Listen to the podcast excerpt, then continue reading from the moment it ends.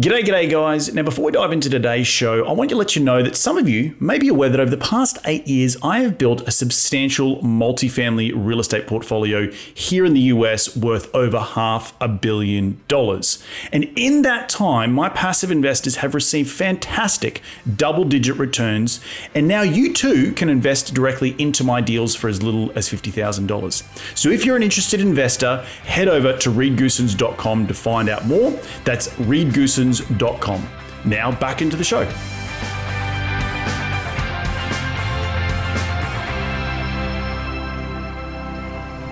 You don't time the market.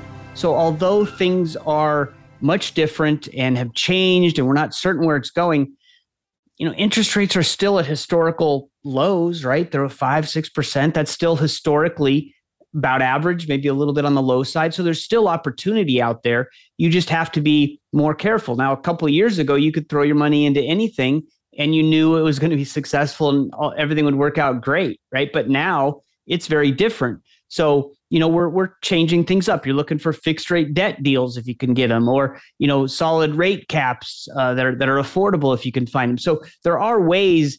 I, I I can't just sit on the sidelines, right? I have to put my capital to work because, yeah, interest rates are going up, but so is inflation. So if you just sit on your cash, that's not helping you either.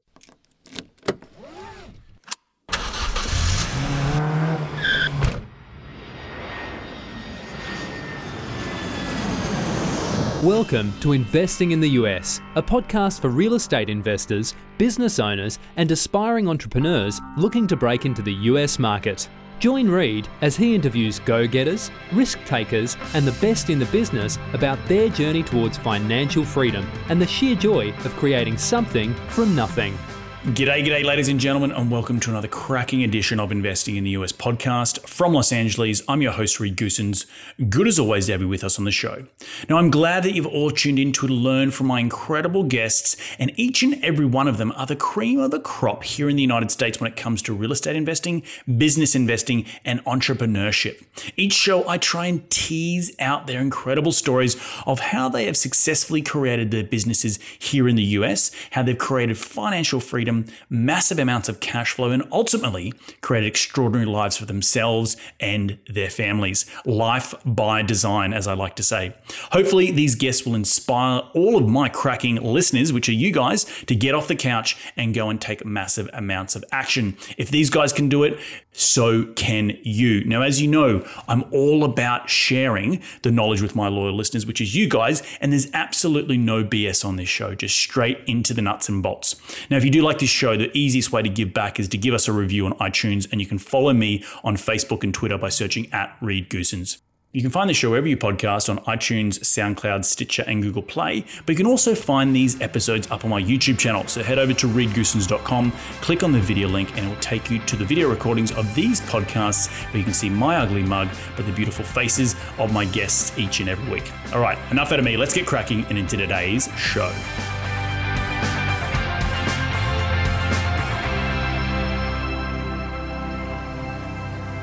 Today on the show, I had the pleasure of speaking with Jim Pfeiffer. Jim is one of the founders of Left Field Investors and the host of the Passive Investing from Left Field podcast.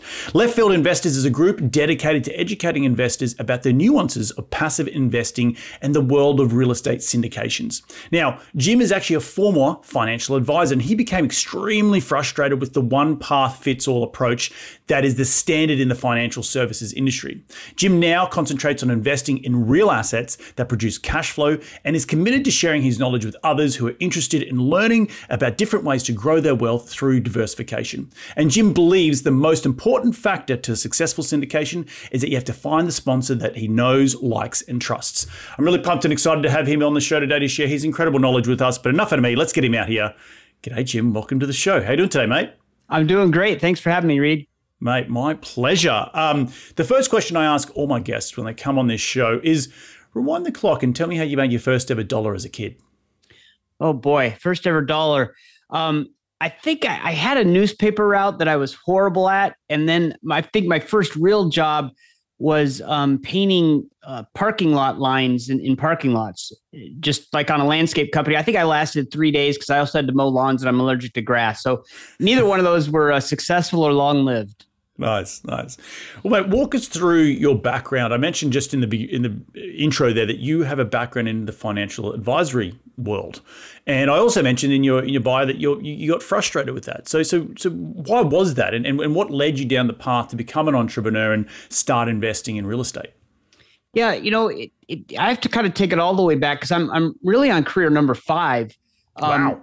Yeah, you know, I started right out of college in the uh, insurance industry as a reinsurance underwriter, and I, I kind of my my wife kind of identified that the through line through all of my um, jobs was education because as soon as I got into the reinsurance world, I started working as um, kind of a mentor to new people and and you know educating people wherever I wherever I could.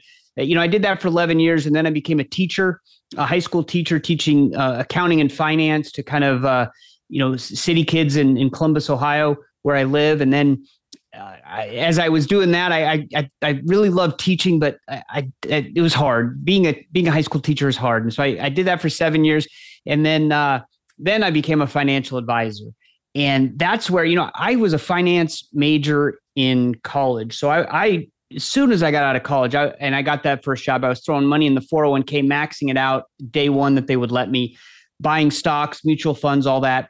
And so when I started being when I became a financial advisor, I was pretty confident that you know paper assets was the way to go, and I knew what I was doing. And then they started teaching me about how money works. And at the same time, we had um, built a house because uh, we we had a, a, we had a third a third kid and we needed more room. So we built a house. We couldn't sell our old one, so I became an accidental landlord. And this was at the same time that I was a financial advisor, and they were teaching me about how money works.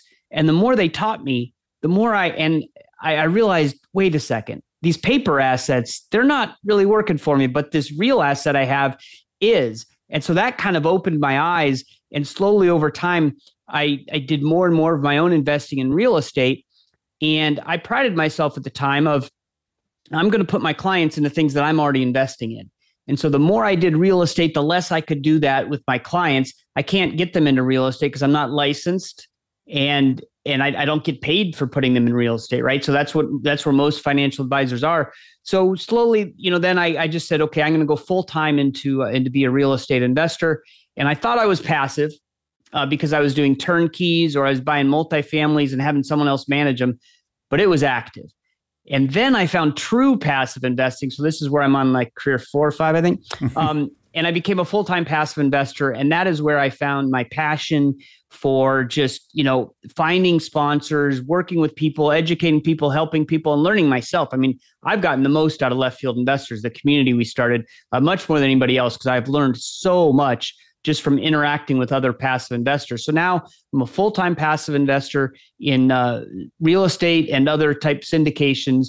And, and my mission really is to share this with other people because most people don't know you can invest this way. They hear alternative investments and it's super scary, right? Alternatives, oh no. But to me, alternatives, it's the place you live, the place you go to work, the place you go shopping, you know, the place you store your stuff. It's real estate. And so it's not a scary thing. And more people should be in it. And uh, passive investing in syndications is a great way to do that. Yeah, no, I, I love how you have the evolution and so many people who come on this show have evolved over time to get to a point where they become really focused and laser focused on the one thing that they want to provide in this life. And and and, and just hearing that story you know, insurance, teacher, you know, you became a, a landlord, and then you became, you know, a financial advisor, and then you came in, you know, true investing, you know, true passive investing. Uh, I will say, just a side note, um, kudos to being a high school teacher. My, my parents are both high school teachers. I, I went to school, and my dad was a deputy principal. I know how tough it is at, at a state school in Australia. So I, yeah, you know, it, it's uh, te- teachers and nurses don't get enough praise. And uh, just a quick shout out to all those teachers and nurses listening in right now. Absolutely. But, but but I but I know that it's it's interesting as your, your wife says education right? It's always, always always in the underlying trying to help others. Did that come from anywhere you know growing up? Did did it did it did, did you have an innate ability to say I want to help others because ultimately that's what you're doing even though it's just through educating around financial becoming you know more financial literacy. That's a great question and and it's never been asked in in that way so thank you for that. But you know when I was growing up, I always knew I wanted to be a teacher. I wanted to grow up and be a teacher. But at the same time, I also liked money, right? I wanted money. And I knew those were kind of incompatible. And, and so that's why I went into finance. That's why my first career was a place where I could I could make legitimate money. And that's why after 11 years there, I went and became a teacher because that's what I always wanted to do. And I'd earned enough money that I thought, okay, now I can have both, right? I can be a teacher and have have the the kind of lifestyle that I wanted. And and you know, then I realized what I don't I I wanted to teach people who are really excited to learn about something. Mm. And you know, I don't, I was a high school kid. I wasn't excited to learn about that stuff anyway. So I get that. You know that that's why being a high school teacher or any kind of teacher is is difficult, right? But um, that's that was where my passion is. And slowly, I, I think I kind of realized that you know my passion is is educating people to to help them in some way. And I prefer willing learners, right? And and so that's kind of where left field investors is nice because you know, I don't, as a financial advisor, I also was teaching, right? Teaching mm-hmm. people about different products and things, but it was kind of teaching them and then hoping they would take action on it, right? Because that's what you need to, to make money as a financial advisor. And I knew I could help people, but I, I couldn't quite figure out how to convince them that they needed help. And with left field investors, I don't, I'm done with the convincing, I'm done with all that stuff. I just, you know, we provide education and content and a network and come and get it if you want it but it's mm. it's not something that I have to go out and try to convince people, hey, do this. It's they have to do that themselves, and I think that's where, you know, I'm I'm not uh, I'm not the kind of person that can force people to to learn, and I that's just not in me. And I know teachers that deal with kids all the time. That's kind of what they have to do sometimes, and they do a great job of it. And that just wasn't it wasn't for me. Right. Right. Well, look, it's not. It's it's a tough gig. I know. Growing up, with, yes, sir, with with, with two par- two parents that are teachers. Um, good holidays, but I will say you get yeah. time off. To, to, with, I remember growing up with with my parents having time off the same time we had off. Um, but now segueing into the left field investors, where did it start from? You know, you, you, was it? You know, it's around your, your urge to teach, but how did you go out and create the platform? Because you know, so many people listening to this would be like, okay, well, I have an idea, but how do I go grow it and start it from from scratch? Yeah, none of it was intentional. I didn't think, oh, I'm going to go teach people. I, I, did kind of a little bit. So when I was an active, what I thought was active real estate investing, I started a, a meetup because there wasn't a good one that I liked in Columbus, Ohio. And, you know, I was still a financial advisor. So it was a great way to meet more people. And I loved that group.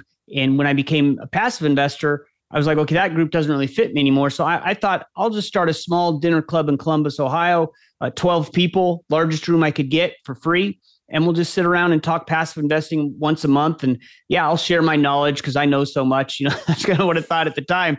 I've learned since that uh, I, I didn't know anything. But, you know, our first meeting was supposed to be March 18th, 2020. And depending on where you live in Ohio, that was that was when everything shut down. So we didn't mm-hmm. meet. And we, in fact, didn't meet until um, a couple weeks ago in, in, October of 2022. So over two years wow. later, we had our first meetup. But so the group went online as soon as we we couldn't uh, meet in person. And this is the the pandemic really did. It's why left field investors is what it is today because everyone was sitting at home. So we did these Zoom meetings, and we would get great guests who would come speak with us because what else are they going to do? They'll come talk to 20 people online, right? Because no one was doing anything. And so we restricted the numbers. We wanted to be like a mastermind. We tried to keep it as small as we could for as long as we could. And then we just realized that so many people were interested in this. Former financial advising clients of mine, friends, neighbors, they all kind of wanted to know what we were doing. And so we decided, hey, we got to start a brand. So we called it Left Field Investors. We started a website, a podcast, and now we have over 1,200 members, and we're just uh, you know continuing to grow. And we've developed this great community. But I, none of it was intentional. You know, we there's there's five founders of Left Field Investors, and our joke is we're just five guys trying to figure stuff out, and that is how we've done every step of the way. So I can't take credit because it was not intentional. It's just grown, and, and we've we've developed a pretty cool culture in our community. I, I think. Speaking of culture, because that's usually the underlying message that most people build a community on. What are you? What is that culture, and and how are you attracting people? Is it seems to me just from meeting you, you know, a couple of times that it's it's a down to earth approach to to being no nonsense, no BS, no fluff. You know, we're just going to give you the facts, and this is how you can go and and become you know, or create wealth. Is that is that the culture, or is it goes more or deeper than that? I think it's a little bit deeper. You, you have it right. We are we are just kind of laid back, and we're just trying to create a, a, financial freedom for people. You know, for me, it's timed freedom, so I don't have to work if I don't want to, that kind of thing. But I think that the culture of the group is laid back. We have we have people that haven't gotten into their first deal. we have people that are in hundreds of deals and everything in between. But I think the real part of the culture that I like is everybody helps everybody. Everybody educates everybody else. I've learned just as much from the people that have 150 syndication investments as I have from the person who hasn't done any yet. Mm. And I think you know, I, I, joke about this, but there's other communities. And I always say you don't have to join left field investors, join a community. That's how you get success in the passive investing world. I truly believe that. Some communities, if they have a meetup, you know, you wear a tie and you'll and you'll fit right in. Our meetup, I even put in the you know in the in the email I sent out to people, you wear a tie, you're not going home with it because I'm bringing scissors, right? We're just we are laid back, and that's that's kind of the ethos we want to have. And there's nothing wrong with the other groups. Um, some of them just seem a little bit uptight for me, and and we like to have fun, you know, work hard, play hard, kind of thing. That's our culture, and you know, I, I think it it works for us. So the thing is, you have to find a community that fits you and that's the most important thing. But a community absolutely is what's going to put you over the top as an investor. I, I, I believe that very strongly. So now pivoting a little bit to what you're teaching today, because we're in such a different economic environment to probably when you guys got started. So how are you? What, what, what's your what's your take on the the landscape and the investments coming here at the end of 2022? It's difficult, right? Because it's uncertain, and that uh, uncertainty means everyone has to just slow down. Now I'm I'm a believer in, you know, dollar cost averaging, right? Where you you don't time the market. So although things are much different and have changed and we're not certain where it's going, you know, interest rates are still at historical lows, right? They're 5 6%. That's still historically about average, maybe a little bit on the low side. So there's still opportunity out there. You just have to be more careful. Now, a couple of years ago, you could throw your money into anything and you knew it was going to be successful and everything would work out great, right? But now it's very different. So, you know, we're we're changing things up. You're looking for fixed rate debt deals if you can get them, or you know, solid rate caps uh, that are that are affordable if you can find them. So there are ways. I, I I can't just sit on the sidelines, right? I have to put my capital to work because yeah, interest rates are going up, but so is inflation. So if you just sit on your cash, that's not helping you either.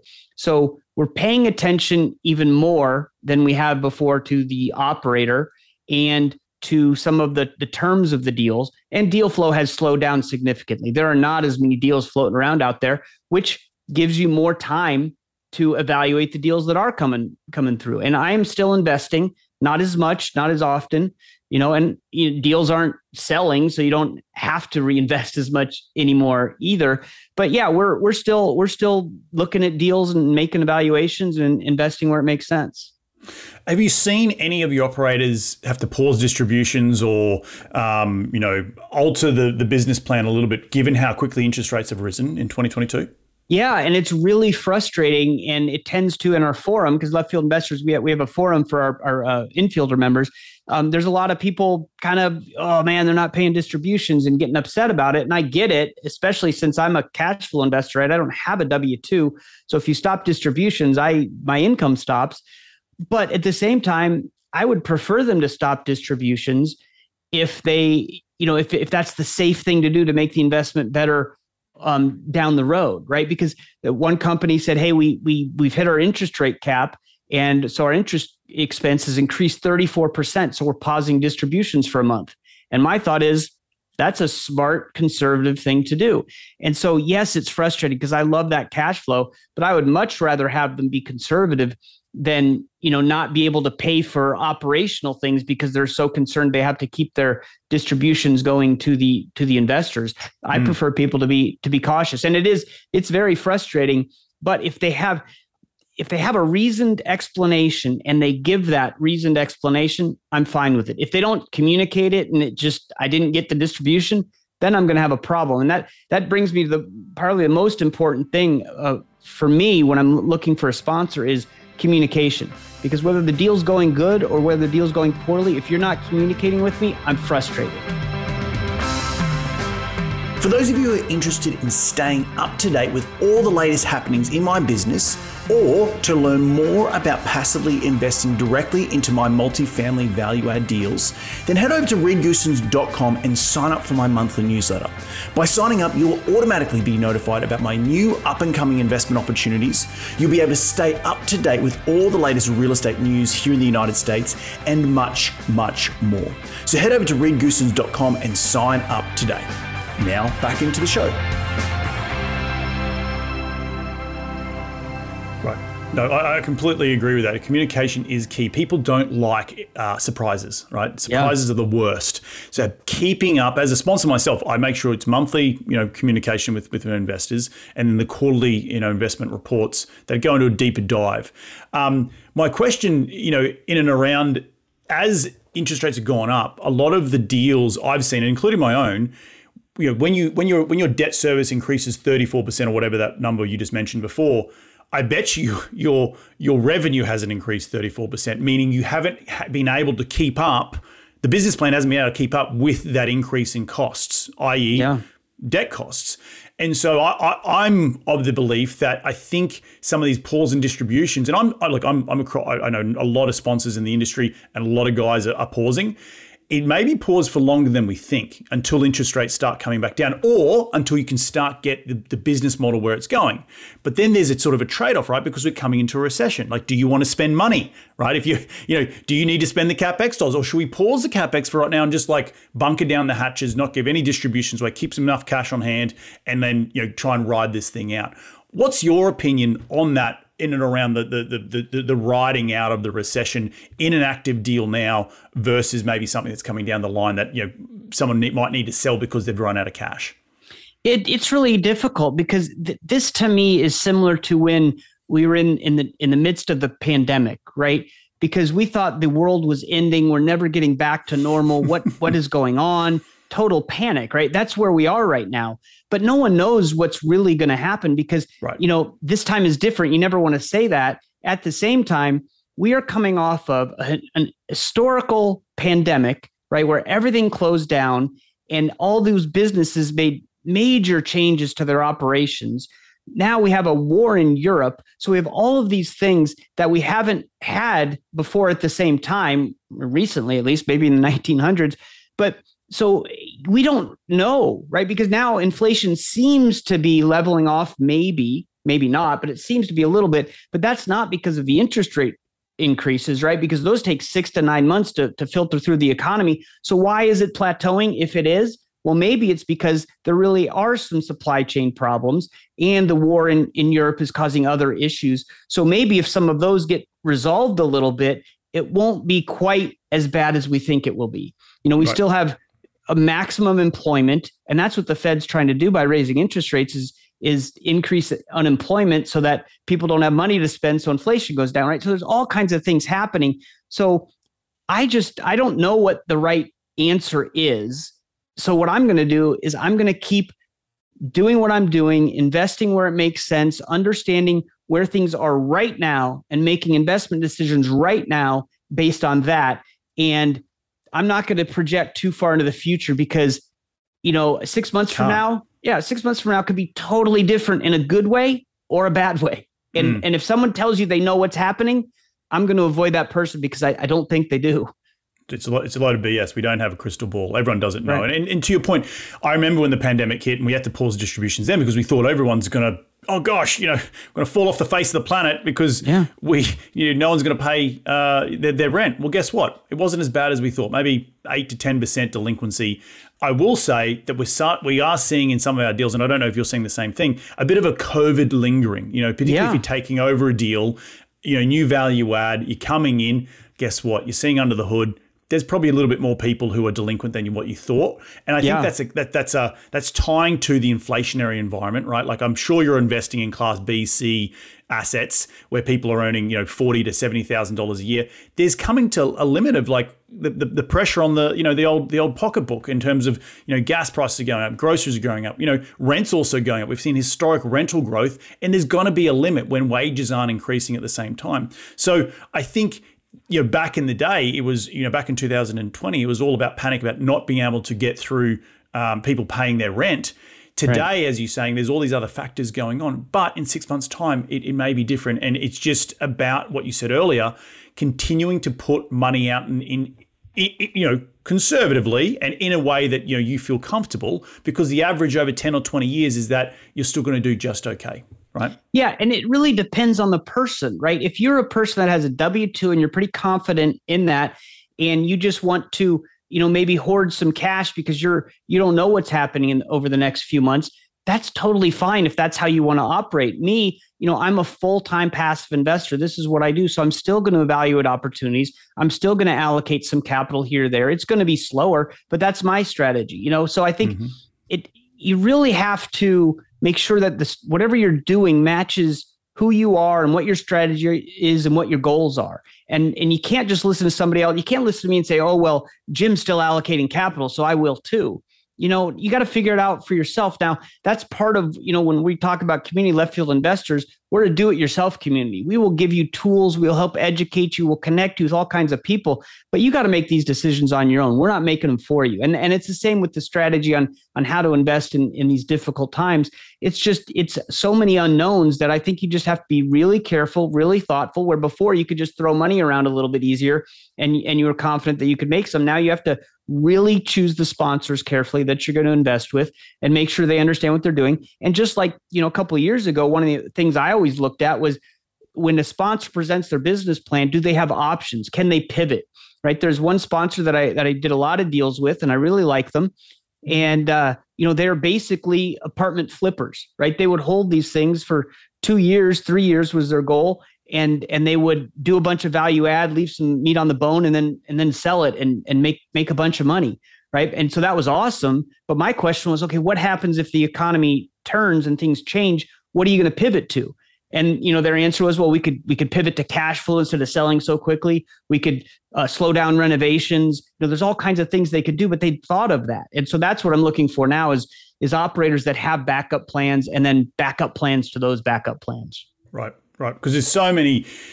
You look at a pro forma, and I'm sure you've seen a ton of them. It's the pro forma's it's gone out the window day one. It's it's a snapshot yeah. in time. You know, right. I don't think there's ever been a pro forma that's exactly correct. no, that's because that's the, yeah, that's the only thing you know about the pro forma is that it's wrong, right? yes, that's the yeah, only exactly. thing that's that you know it's, about it it's a it's a very good guesstimate, eh, right? Yeah. Is what you think is going to be, and and having a range and having flexibility and be able to pivot means that as an passive investor, you need to go eyes wide open, understanding if someone's saying I'm going to get you a 16% IRR. Well, the reality is probably going to be somewhere between 12 to 16, right? It, or it could be more. It could be 18. You know, you could you could go over. So if you're okay with a 12 at the low end, and you can you can survive and you can palate that's palatable, fantastic. But just understand that you know um, sometimes when we present these pro formas they're not they're just a snapshot in time. They're not actually right. you know things can happen and, and, and you, you, need to be a sponsor to be able to pivot and be able to, to adjust to what's happening in in the market because the number one thing is we we don't control the market right? We're, we're just right. investors. We, we, we're entrepreneurs and we're investors. Um, what, what, what are the th- some of the big you know you're looking you say you're looking at deals coming out now. Are you seeing cap rates expand? Are you seeing you know b- business models change? Um, you know I think you, you're probably and I'm just guessing here self storage multifamily you're probably in some mobile home parks. What are you what are you seeing in terms of the flavor of deals that are coming out in those specific niches? Yeah, I think that right now it's um, when someone says they have a fixed rate debt deal, that's where everyone's like, that's the one I want, right? So I mm-hmm. think that's becoming more common. And, and like I said earlier, I, I think interest rates are still, you know, low enough that you the deals can still pencil if you have an operator that's that's doing the right stuff. And so it's just really um, being a little bit more discerning with some of the terms, especially the debt, making sure that the debt makes sense, making sure that if it is bridge debt, that there are caps that that makes sense. And so I, I think it's really just digging down in, into that because that's where the main uncertainty is, right? Mm-hmm. I mean, I don't think we're going to have rent increases like we have um, in the past, but still, you know, everyone needs a place to live. We we are short with uh, housing units in the U.S., so you know there's a lot of reasons why apartments and mobile home parks are still good investments. It's just you know you were mentioning IRRs three years ago, you'd look at a 17 IRR and uh, you know, eight percent, nine percent cash on cash. You're like, okay, that that's that's what I'm hoping for. And now you just have to uh, make adjustments to your to your outlook, right? I mean, a six percent cash on cash return is not horrible. I would argue that that's going to beat the stock market because likely that six percent is tax free. Right? You're not paying taxes on that if you do things right. Where you might get a seven or eight percent hope for in the in the market with your with your paper assets, but you're going to pay tax on that. And tax mm-hmm. is the largest eroder of wealth. So mm-hmm it you can you can live with lower returns if you're in real estate because it's more secure. You have an asset or real asset that backs it, and the tax code is in your favor. Yep, I completely agree. And, and for those people listening, you know, the fundamentals of real estate haven't changed. And in this high interest rate environment, well, guess what's pausing, right? Sellers aren't wanting to sell because if we sell a house, I'm, I'm a householder, I own a house. I don't want to go now pay 7% on a new house, right? new construction's coming to a grinding halt because all of a sudden that floating construction loan debt that they've got is now a lot more expensive. So they're probably shelving a lot more projects, but there's still a massive need for, for rentals, right? So it's it's it's understanding where the demand is coming from and what's going to continue to push, you know, we'll call it housing in general, whether it be mobile home parks or, or, or multi, for the, the, the the average person who's just going to want to rent for a longer period of time. So. Right. Um, uh, Jim, with, with, with everything that's going on in the world, what are you what are you trying to hope to achieve in the next twelve months with left field investing and personally with your own investments? Well, with left field investors, you know, we are still kind of in in growth mode. It, we're really passionate about sharing this message that this is attainable for everyone, right? You know, minimums of 25, 50, 100,000 dollars can be challenging, but there's ways to get around the minimums. We work at a company called TribeVest that allows uh, that helps people invest in groups. So I think group investing is something we're really looking looking to do uh, in 2023 because what that does is it does three things. If you are investing with a group of 10 people and you have $50,000 to allocate, well, now you could maybe get into 10 deals in, instead of one, right? Because now you can invest $5,000 in each deal. And, and, what does that do? It does the second great thing is you get diversification, where before you'd be in one deal, now you're in 10, so you're diversified. But the most exciting thing about being in a, you know, investing this way is that you created your own little mini mastermind. You're taking action within your small community, right? Left field investors is a big community your tribe or your group that you're investing with is a small community. So if I bring a deal to our group, you're going to say, "Hey Jim, what about this? What about this?" And I'm going to I'm going to learn and you're going to learn and we're all going to get better at it. So that's why, you know, that's one of the things we're really pushing is just to give access to everybody. You don't need to have large amounts of money to do this. You have to have some, right? This isn't like just getting into into real estate with no money down. That certainly you can't do that in real estate syndications, but you can get into for lower than you think. So spreading that that knowledge is is part of what we're doing. And and as far as me personally, I'm still just looking for cash flowing assets because what I want is cash flow. I want the what I, whatever I'm investing in, I want it to have a current benefit. That's what the stock market doesn't have. That's what mutual funds don't have. There's no current benefit. I am buying a piece of paper, I'm holding it and hoping that you know, a few years from now, I can sell it to somebody else for more, right? And hope is not a strategy. So I prefer to have real assets that produce cash flow because cash flow is money in my pocket, which means I can do stuff with it. Yep, I love it. Mate, at the end of every show, we like to dive into the top five investing tips. You ready to get into it? Sure, absolutely. Mate, question number one is what's the daily habit you practice to keep on track towards your goals? Um, it sounds maybe weird. I, I work from home now, and so I lost my commute, and my commute was where I listen to podcasts. So now I walk. I walk an hour every day in the morning. First thing, you know, once I get the help get the kid to school, I go for a walk. I listen to podcasts, and or I, you know, turn off my headphones and just walk and think. And it's just a it's a nice way to start the day.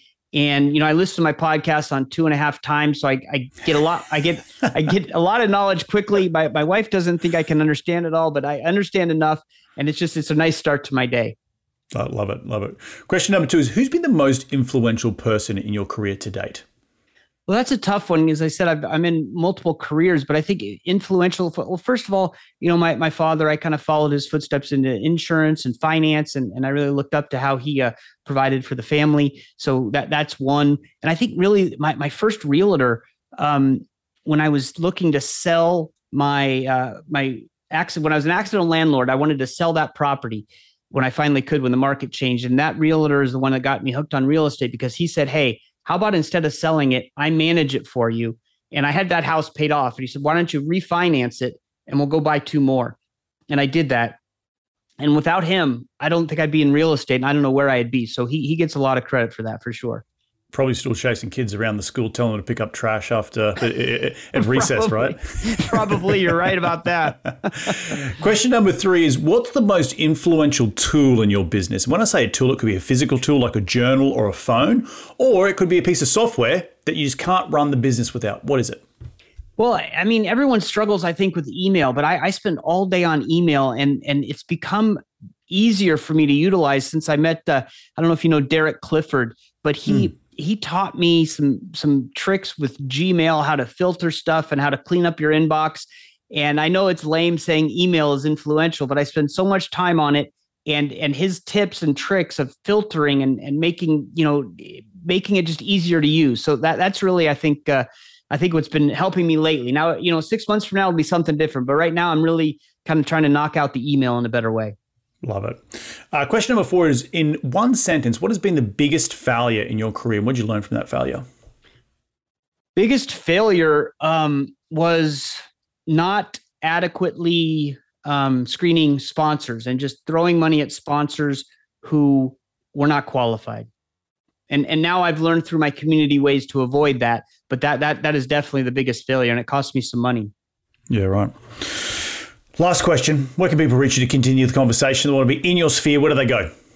Uh, you can go to leftfieldinvestors.com. There's a subscribe button to get on our newsletter.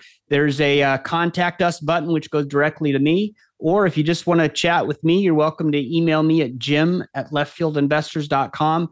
Um, I talk to three or four new members almost every day. And, uh, and so, so do some of the other founders. We're happy to talk to people about what Left Field Investors is and, and how it can help you. Awesome stuff, mate. Well, look, I want to thank you for taking some time to jump on the show today. I just want to reflect some of the things that I took away from today's show. I think, you know, in the beginning, your story about pivoting five different times, and I think that is so so common to all the people I have on this show. We're, we're, we're curious beings, and we always like to to keep you know you know, being curious about different things until we find the passion that we want to go out and do for the rest of our life. And I think you've found that, and it was all, as you said, through education. Uh, but you've been able to combine you know, the, earning the money with the education piece, which is really to your core what you've been put on this earth to do, which I think is freaking awesome. I like what you said earlier. We're in uncertain times. I think it's so true. Uh, humans are innately wanting to have certainty in life to know that this is going to be the right decision or this is where we're headed. But right now, we're not in uncertain times, but still keep placing money, you know, with with you know with with a caveat that you're doing it in a prudent way with prudent sponsors because over the long term you're still going to make money in real estate. And then the last thing is that you know we don't know what's coming down the line. You know, uh, keep being educated, joining groups like yourself, creating a platform of left field investors to, to have a community of other like minded investors coming together, sharing knowledge so the greater good of others can go out and make those smart investments, I think is so key to your success. Um, did I leave anything out in that quick summary just then? No, it's amazing. You you nailed it. You know, I I, I do a podcast as well, and um, that the summary was awesome. You did a great job. Awesome, man. Well, look again. Thank you so much for jumping on the today's show. Enjoy the rest of your week, and we'll catch up very very soon. Thank you very much. Well, there you have another cracking episode jam packed with some incredible advice from Jim. If you do want to check him out, go over to left, leftfieldinvestors.com or it's jim at leftfieldinvestors.com. Check him out. All the today, all the links from today's show will be on our show notes on reedgoosens.com. But Jim's got some incredible stuff going over at Left Field Investors in the community he's trying to create to share the knowledge with others about the benefits of investing in hard assets and not just in paper, paper assets. I want to thank you all for taking some time out of your day to tune in to continue continue to grow your financial IQ. We're going to do this all again next week. And the easiest way to give back to this show is to give it a five star review on iTunes. We're going to do it, as I said, all again next week. So remember be bold, be brave, and go give life a crack.